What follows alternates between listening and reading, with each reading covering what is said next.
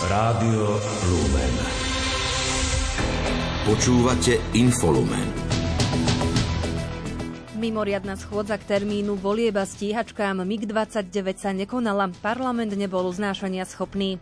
V Nitre sa na prvú pôstnú nedeľu začali tradičné celomestské pobožnosti krížovej cesty na Nitriansku kalváriu. Začalo sa výročné zasadnutie Rady OSN pre ľudské práva. Venované je najmä vyšetrovaniu vojnových zločinov spáchaných na území Ukrajiny. Aj toto sú témy, ktoré si našli svoje miesto v dnešnom infolumene. Pri jeho počúvaní vás víta technik Pavol Horniak a moderátorka Kristýna Hatarová. Domáce spravodajstvo. Poslanci dnes ani na druhý pokus neotvorili mimoriadnu schôdzu Národnej rady k dodaniu stíhačiek na Ukrajinu a k posunutiu termínu predčasných volieb. Parlament nebol uznášania schopný, potvrdil to predseda Boris Kolár. Prítomných je 62 poslancov. Zistím, že prítomných 62 poslancov, teda Národná rada nie je uznášania schopná. Budeme skúšať zvolať túto schôdzu a zisťovať, či je Národná rada uznášania schopná zajtra o 9. Nezaradený poslanec Peter Pellegrini predpokladá, že ani zajtra sa schôdzu nepodarí otvoriť. Poznamenal, že vzhľadom na zákonné lehoty potrebné na prípravy volieb už nebude možné meniť termín ich konania na marcovej schôdzi. Čo sa týka stíhačiek MiG-29 doplnil, že tento bod programu sa rovnako presunie na záver riadnej marcovej schôdze.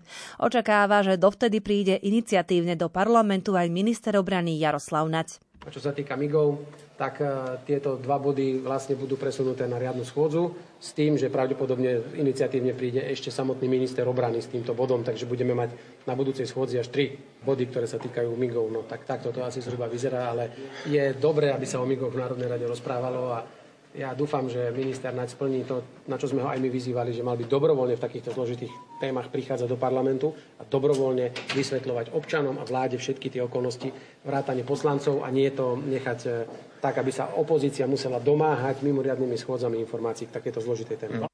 Líder Oľano Igor Matovič v súvislosti s termínom volieb skonštatoval, že hnutie rešpektuje názor svojich voličov a tí súhlasia so septembrom. Pri stíhačkách MiG-29 podľa jeho slov platí dohoda, že o ich budúcnosti bude rokovať parlament. Označil za povinnosť ministra obrany prísť poslancom tento krok odkomunikovať a pokúsiť sa preň získať podporu. Šéfka klubu SAS Anna Zemanová podotkla, že ak sa nič neudeje, termín volieb ostane 30. septembra. Čo sa týka stíhačiek jednotiek MiG-29 SAS je podľa slov Zemanovej za poskytnutie všestrannej pomoci Ukrajine, humanitárnej aj vojenskej. Prítomní poslanci Sme rodina sa podľa slov predsedu klubu Petra Pčolinského prezentovali pri zisťovaní uznášania schopnosti.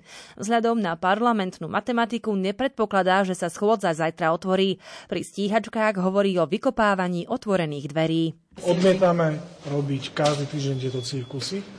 To v žiadnom prípade, pokiaľ sa strana Smer myslí, že tu bude každý týždeň zvolávať schôdze k tomu istému, len aby si mohli točiť videá na Facebook, tak my sa určite takéhoto cirkusu zúčastňovať nebudeme. Každopádne platí, že sme za čo najskorší termín. Opozičný smer už avizoval, že ak sa zajtrajšiu schôdzu nepodarí otvoriť, bude iniciovať ďalšie pokusy. Predseda strany Robert Fico zároveň opätovne vyzval prezidentku, aby vymenovala úradnícku vládu. Smer je podľa neho ochotný rokovať o podpore úradníckej vlády, ak voľby budú do 1. júla. Flexibilnejšie reagovanie na špeciálne výchovno-vzdelávacie potreby detí a žiakov, ale aj právo na prijatie dieťaťa na predprimárne vzdelávanie v materskej škole od troch rokov. Aj to sú opatrenia, ktoré prináša novela školského zákona. Minister Jan Horecký hovorí, že zámerom ministerstva je, aby malo každé dieťa od troch rokov právo na prijatie na predprimárne vzdelávanie v materskej škole zriadenej obcov alebo regionálnym úradom školskej správy. Úprava na školský rok 2024 2025 sa týka štvoročných detí a od školského roka 2025-26 aj trojročných detí. Právny nárok je snahou aby sa ľudia, ktorí sa chcú zapojiť a potrebujú zapojiť do pracovného procesu a bránil by im v tom mm, neprítomnosť alebo nemožnosť starostlivosti o maloleté dieťa vo veku 3-4 roky, tak aby si mohli nájsť miesto v škôlke pre takéto dieťa. My im to samozrejme neprikazujeme, len reagujeme na potreby spoločnosti, kde máme zároveň nedostatok pracovných kvalifikovaných síl a zároveň tu máme dosť vysokú nezamestnanosť, lebo ľudia majú prekažky v tom sa zamestnať. V tejto súvislosti už rezort školstva spustil aj výzvy na dobudovanie chýbajúcich kapacít v materskej škole. Dobudovaných by tak malo byť vyše 12 tisíc miest.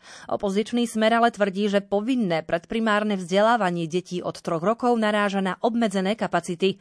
Podpredseda školského parlamentného výboru Jozef Habánik pripomenul, že k novele sa kriticky vyjadrili viaceré profesíne a stavovské organizácie, školské odborári a aj niektorí tvorcovia kurikulárnej reformy. Problémy, na ktoré poukazujú, sú podľa Habánika také vážne, že najlepšie sa javí vrátiť návrh zákona na prepracovanie. Krátko z domova. Žiadosť o príspevok z rezervy predsedu vlády možno podať do zajtra. Podporené budú talentované deti, taktiež vybudovanie a revitalizácia verejných priestranstiev v obciach či oprava a modernizácia budov. Do výzvy sa môžu zapojiť samozprávy, mimovládne a neziskové organizácie, nadácie, cirkvy, ale aj výchovno-vzdelávacie inštitúcie prostredníctvom elektronického formulára. Poslanec Lukáš Kyselica predložil nový návrh na zníženie veku na vstup do policajného zboru na 18 rokov. O zmene rokovar parlament už na predchádzajúcej schôdzi. Novelu však Kyselica navrhol vrátiť na dopracovanie a avizoval predloženie novej úpravy, ktorá nebude obsahovať ustanovenia o zmenách pri odmeňovaní policajtov. Štátny príspevok pre RTVS by sa mal odvíjať automaticky od stanoveného podielu z vyprodukovaného hrubého domáceho produktu. Uvádza to Ministerstvo kultúry v predbežnej informácii k návrhu novelizácie zákona o RTVS. Legislatívna úprava má vytvoriť mechanizmus financovania, ktorý nebude podliehať politickým a negociačným tlakom. Ministerstvo hospodárstva nemá možnosť priamo kompenzovať ceny energií pre ambulantných lekárov, ale aj iných subjektov vykonávajúcich hospodárskú činnosť v prenajatých priestoroch. O dotácie na ceny energií však môžu požiadať prenajímatelia a nájomcom ich premietnúť do výšky zálohových faktúr. V reakcii na pripomienku zástupcov súkromných lekárov to uviedlo Ministerstvo hospodárstva. Národný bezpečnostný úrad varuje pred zvýšeným rizikom kybernetických bezpečnostných incidentov prorusky orientovaných komunitných hackerských skupín. Cieľom útokov môže byť najmä infraštruktúra prevádzkovateľov základných služieb a prvkov kritickej infraštruktúry. Informoval o tom NBU na webovej stránke. Varovanie je platné od zajtra do 2. marca. Prokurátor úradu špeciálnej prokuratúry podal na špecializovaný trestný súd obžalobu na ex-šéfa SNS a bývalého primátora Žiliny Jana S. pre korupciu. Vyplýva to z informácií, ktoré poskytla hovorkyňa generálnej prokuratúry Jana Tekeliová. Obvinený predseda Košického samozprávneho kraja Rastislav T. zostáva stíhaný na slobode. Rozhodol o tom Senát Najvyššieho súdu, keď zamietol sťažnosť prokurátora proti, prokurátora proti nevzatiu Rastislava T. do väzby špecializovaným trestným súdom. Skonštatoval však dôvodnosť trestného stíhania obvineného. Rozhodnutie je právoplatné. Pokračuje prokurátor úradu špeciálnej prokuratúry Martin Tamaškovič. Vzhľadom na všetky prezentované dôkazy a aj rozsiaľ spisového materiálu ide o komplikované ekonomické vzťahy, ktoré sa vyvíjali už od druhého pol roka roku 2019. Ide o dve verejné obstarávania, ktoré na, sebe, na seba nadvezovali, diskriminačné podmienky, o ktorých som hovoril a v ďalšom dokazovaní budeme zameriavať našu pozornosť práve na to, aby sme prezentovali súdu to, v čom hlavne spočívajú tieto diskriminačné podmienky. Rastislav T. Médian po rozhodnutí súdu povedal, že zostáva vo funkcii predsedu Košického samozprávneho kraja. Ako dodal, zatiaľ nevidí dôvod na to, aby sa vzdával svojho práva na prezumpciu neviny. Národná kriminálna agentúra v rámci akcie Valentín 17. februára obvinila 5 osôb z pokračovacieho zločinu machinácie pri verejnom obstarávaní a verejnej dražbe. Kauza sa týka obstarávania bezdotykových teplomerov a nákladných vozidiel na údržbu komunikácií. Spôsobená škoda mala byť vyše 300 tisíc eur. Rastislav T. už skôr uviedol, že obvinenie sa v jeho prípade vzťahuje len na ovplyvňovanie špecifikácie pri obsaraní štyroch vozidiel značky Tatra a zdôraznil, že trvá na svojej nevine. Na dnešnom verejnom zasadnutí využil právo nevypovedať.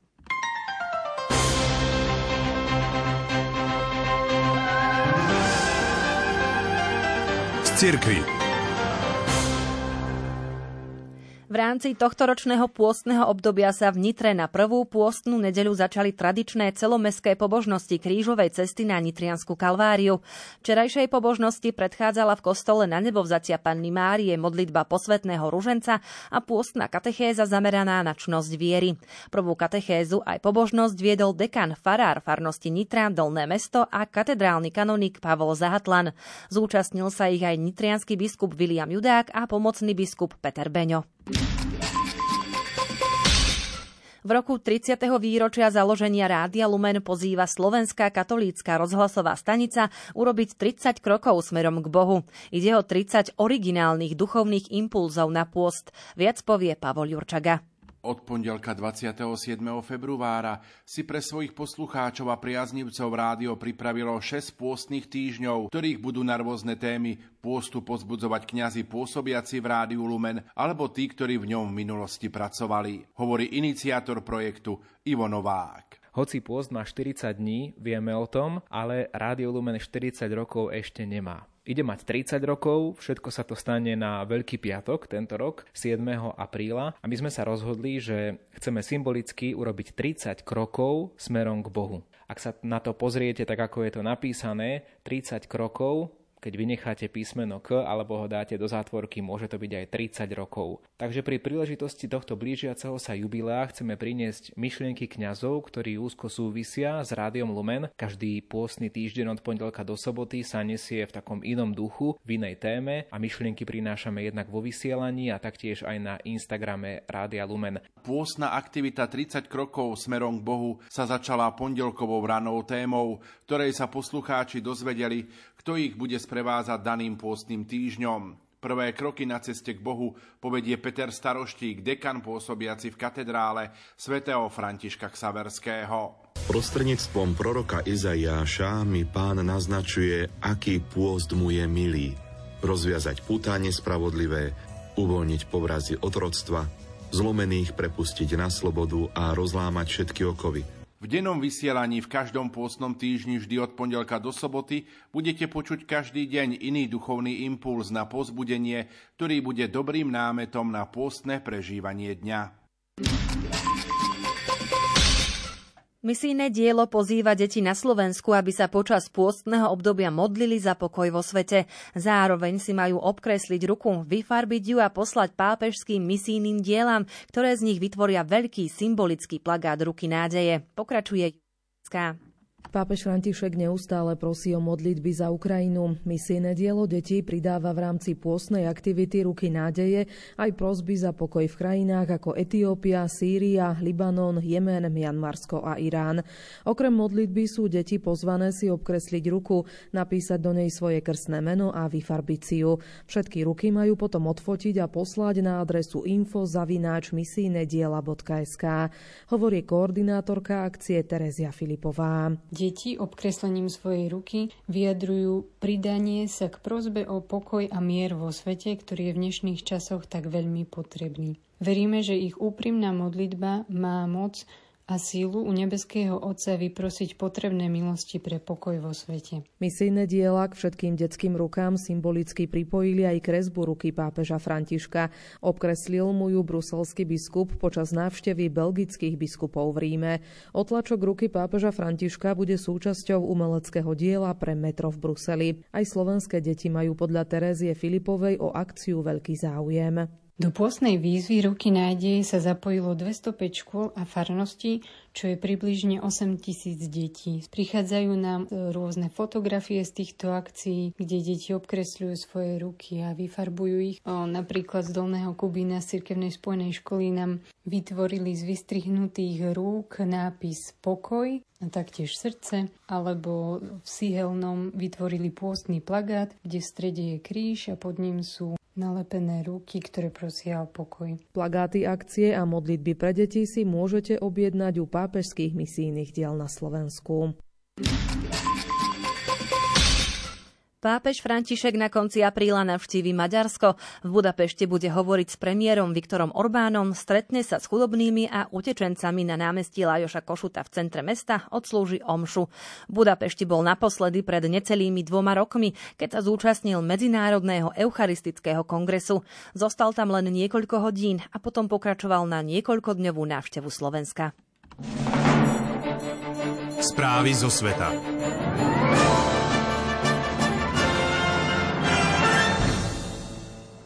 V ženevskom sídle OSN sa dnes začalo výročné zasadnutie Rady OSN pre ľudské práva. Venované je najmä vyšetrovaniu vojnových zločinov spáchaných na území Ukrajiny od začiatku invázie ruskej armády. Okrem toho sa rada má počas zasadnutia venovať aj ďalším naliehavým otázkám v oblasti ľudských práv, napríklad situácii v Iráne, Afganistane, Etiópii, Sýrii a Izraeli. Pokračuje Julia Kavecká. Generálny tajomník OSN Antonio Guterres vo svojom prejave uviedol, že ruská invázia na Ukrajinu spôsobila najmasívnejšie porušovanie ľudských práv v súčasnosti a viedla k úmrtiam, ničeniu a vysídľovaniu obyvateľstva. Podľa neho úrad Vysokého komisára pre ľudské práva zdokumentoval už desiatky prípadov sexuálneho násilia voči mužom, ženám a dievčatám. Šéf OSN vo svojom prejave apeloval na vlády, aby rešpektovali Všeobecnú deklaráciu ľudských ľudských práv, ktorá je podľa neho často zneužívaná a používaná nie podľa toho, na čo je určená. Guterres vo vystúpení poukázal nielen na vojnu na Ukrajine, ale aj na ohrozenie práv v dôsledku rastúcej chudoby, hladu a katastrof súvisiacich so zmenou klímy. Pripomenul, že zatiaľ čo v minulom storočí ľudstvo zaznamenalo ohromujúci pokrok v oblasti ľudských práv a ľudského rozvoja, teraz namiesto toho, aby sme v tomto pokroku pokračovali, sme zaradili spiatočku. Zasadnutie v Ženeve má trvať rekordne dlho, 6 týždňov. Po vystúpeniach najvyšších predstaviteľov OSN má počas prvých štyroch dní zasadnutia virtuálne alebo osobne vystúpiť takmer 150 ministrov a šéfov štátov a vlád. Budú medzi nimi ministri zahraničných vecí Spojených štátov, Číny, Ukrajiny aj Iránu. Rusko do Ženevy vysiela námestníka ministra zahraničných vecí Sergeja Riabkova, ktorý vo štvrtok osobne vystúpi na zasadnutí Rady OSN pre ľudské práva. Napriek výzvam mimovládnych organizácií pozorovatelia uviedli, že je nepravdepodobné, že dôjde k podobnému odchodu diplomatov z rokovacej sály ako v Lani, keď sa prehrával videopríhovor ruského ministra zahraničných vecí Sergeja Lavrova. Viacerí diplomati naznačili, že by sa mohli prijať iné opatrenia na vyjadrenie nesúhlasu. Nové bývanie pre chudobných Rómov má byť dostupnejšie. Na Slovensku už nie je svojpomocná výstavba nízko nákladových príbytkov novinkou. Europoslanec Peter Polák bol tento týždeň pri spustení rovnako zameraného projektu v Rumunsku. Viac informácií o cieľoch a ambíciách projektu Hero pre marginalizované skupiny obyvateľstva má Lucia Pálešová. Projekt Hero spustili minulý rok v Rudňanoch, tento raz ho spúšťajú v Rumunsku. Nasledovať bude aj Bulharsko. O ambícii projektu hovorí spoluautor myšlienky, poslanec Európskeho parlamentu Peter Polák. Nejde o žiadne bývanie zadarmo. Ambíciou je umožniť zraniteľným skupinám, ako sú Rómovia, aby si financovali vlastné bývanie prostredníctvom mikropôžičky, ktorú by od komerčnej banky nikdy nedostali. Jednoducho preto, lebo by nesplňali požadované kritéria. A nemýlme sa, túto pôžičku nedostanú zadarmo, budú ju musieť riadne splácať zhruba 15 rokov. Kým dôjde k samotnej realizácii, teda výstavbe skromných príbytkov, si musia Rómovia nájsť prácu a ukázať, že vedia šetriť. K tomu im má pomôcť práve program Hero. Prostredníctvom asistencie získajú potrebné zručnosti ako aj finančnú gramotnosť. Domov pre svoju rodinu si začnú stavať, až keď budú pripravení. Vysvetľuje opäť Peter Polák. Nielen Slovensko čaká veľká výzva, aby priešilo situáciu najchudobnejších Európanov. Podobná situácia Romov žijúcich v osadách je v Rumunsku, Bulharsku, ale aj v ostatných krajinách Európskej únie. Teší ma, že môžeme ponúkať vzorové riešenia. Ak bude projekt úspešný, poslúži pre sociálne slabšie vylúčené skupiny po celej Európskej únii a nielen samotným Romom. Týmto projektom chcú jeho autory radikálne zmeniť situáciu najchudobnejších obyvateľov. Základom zmeny má byť slušné bývanie spojené s prácou a vzdelaním. Ak sa program osvedčí, ambíciou je rozšíriť ho na celú Európu. Krátko zo sveta.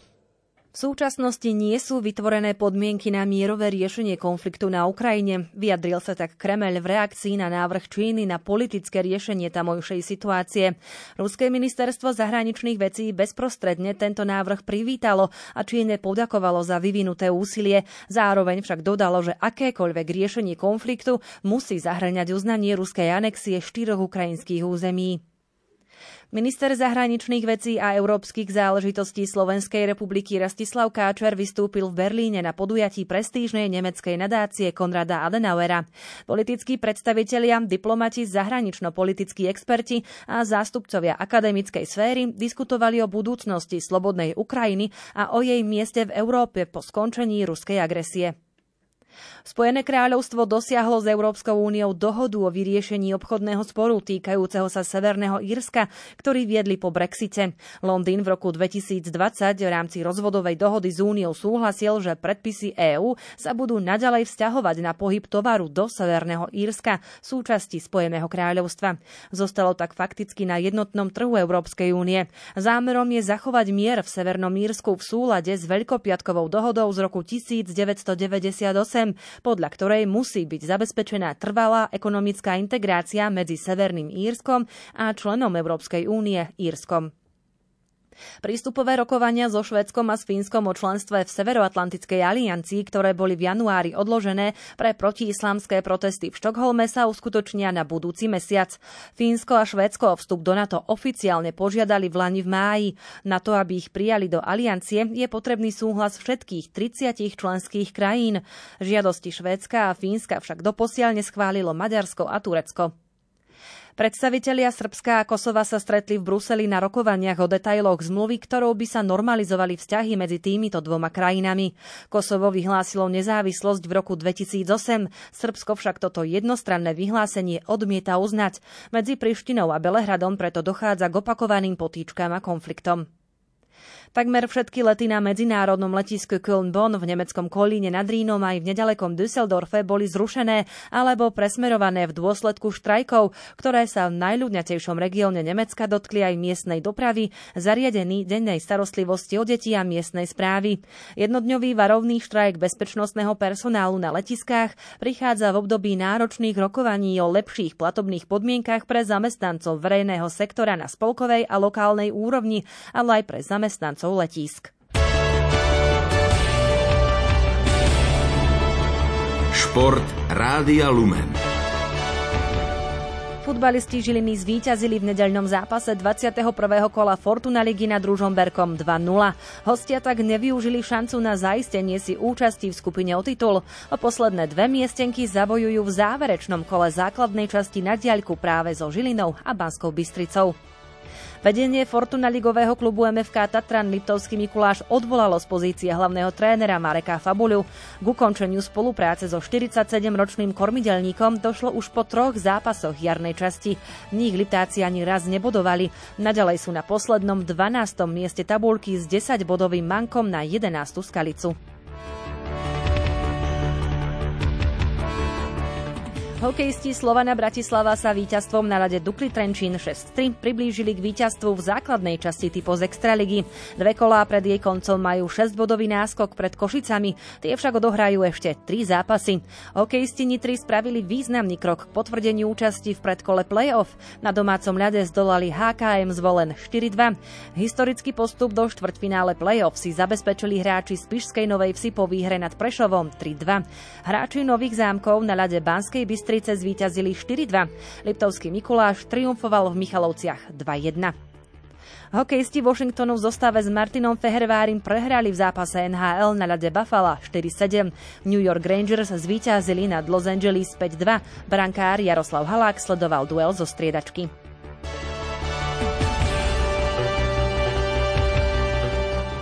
Norský lyžiar Alexander Stenolsen zvíťazil v nedelnom slalome v americkom Palisades Tahoe a slávil prvý triumf vo svetovom pohári.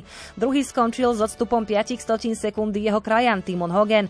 Tretie miesto spoločne obsadili francúz Clement Noel a bulhár Albert Popov. Slovensko nemalo v pretekoch zastúpenie.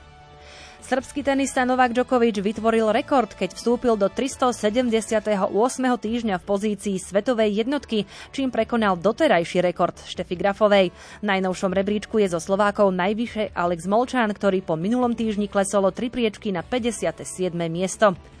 Polská tenistka Iga Šviotenková je aj v závere februára jednotka rebríčka WTA. V prvej desiatke nenastala oproti minulému týždňu žiadna zmena. Najvyššie zo Sloveniek je Anna Karolína Šmídlová, ktorá si pohoršila o 12 priečok a uzatvára prvú stovku. Počasie Aké počasie nás čaká zajtra, to už tradične prezradí meteorológ Peter Jurčovič na zajtra to vychádza tak, že viac by sa mala prejavovať tá tlaková výš. To znamená, že sa oblačnosť bude zmenšovať a že by malo byť také ako krajšie počasie, ale zase ráno mrazí. A treba rátať s tým, že to môže byť zajtra ráno v horských oblastiach aj pod minus 10 stupňov a to potom bude nasledovať ešte aj možno ešte ďalšie 2-3 dní s takýmito mrazmi, až potom by malo trošku sa zmierniť. No a cez deň je zaujímavé, teda, že e, cez deň na juhu stále by mala ísť teplota nad nulu, asi tak do 5, no neskôr a môžeme povedať, že až do takých 8 stupňov počúvaniu Rádia Lumen vás pozývame aj o 20. hodine. V relácii Gaučing vám moderátor Ondrej Rosík predstaví foodblogera Ruda Sládkovského, podľa ktorého jedlo musí nielen chutiť, ale aj dobre vyzerať. Príjemné počúvanie vám želá technik Pavol Horňák a moderátorka Kristýna Hatarová. Do počutia.